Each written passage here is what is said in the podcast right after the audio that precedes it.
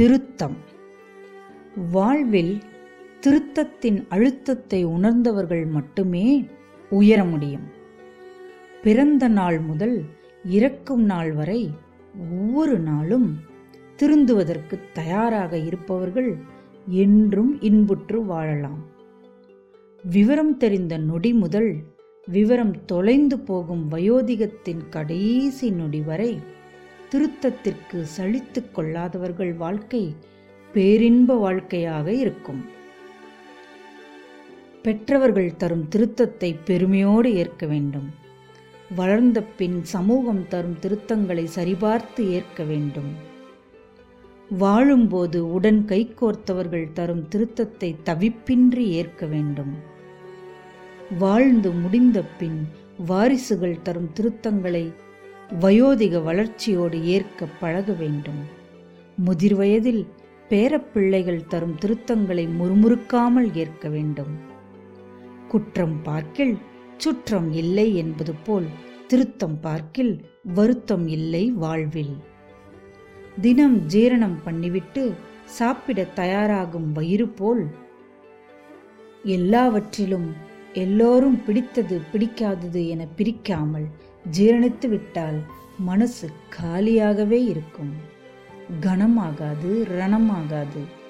ஒரு நினைவு தொல்லை என்றால் உடனே அதை தொலைத்து போட வேண்டும். தொலைதூரம் போக வேண்டியிருந்தாலும் லட்சிய பாதைக்கு இடராக இருக்கும் மனசு திருத்தப்பட வேண்டும். திருந்த வேண்டும். திருத்தப்படும் மனசு திடமான மனசு. திருந்தியவுடன் இரும்பு குதிரையாகிவிடும் அது. இரும்பு குதிரை போல இறுகிய மனசு ஓடாது. ஓட்டமுள்ள வெள்ளை குதிரை போன்ற மனசு தொல்லை பிடித்தது. திக்கு திசை தெரியாமல் ஓடிக்கொண்டே இருக்கும்.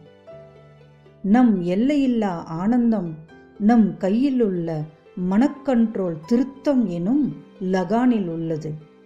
நேராய் பயணிக்க வேண்டிய குதிரை குதிரைக்காரன் கையிலுள்ள லகானின் கண்ட்ரோலில் இயங்குவது போல் நம் மனக்குதிரையின் லகானாக திருத்தம் எனும் கயிற்றை இறுதி மூச்சு வரை கெட்டியாக பிடித்திருக்க வேண்டும். என் அனுபவம் என்ன? என் வயசு என்ன? நீ என்ன என்னை திருத்துவது? என யோசிக்கும் மனசு பிசாசு.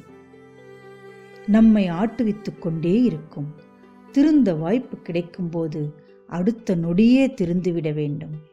இல்லாவிட்டால் பிசாசாகிய மனசு நம் நிம்மதியை பீத்து எரிந்துவிடும். என் மனசு என் கண்ட்ரோலில் உள்ளது என்பது மிக பெருமையான விஷயம். ஆனால் அது சரியான பாதையில் தான் செல்கிறதா என்பதற்கு ரெஃபரன்ஸ் முக்கியம். நீ சரியான ஆளா என்பதற்கு நீ வேலையில் சேரும்போதே பெரியாட்களின் ரெஃபரன்ஸ் கேட்கப்படும் போது உன் மனசு போகும் பாதை சரியானதா என்பதற்கு நீ தெளிவாய் இருந்தாலும் ரெஃபரன்ஸாக நல்லோர்கள் உன் மீது அக்கறை உள்ளவர்கள் உன்னோடு இருக்க வேண்டும். இது எந்த காலத்திலும் எல்லா வயதினருக்கும் தேவையானது. பாட ஏறும் வரை பாடம் கற்றுக்கொண்டேதான் இருக்க வேண்டும்.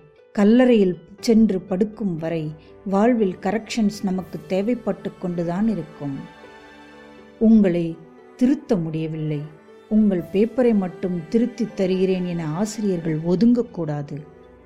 வளர்த்து விட்டேன் உன் வழியை நீ பார் என புத்தி சொல்லாமல் பெற்றவர்கள் பம்மக்கூடாது.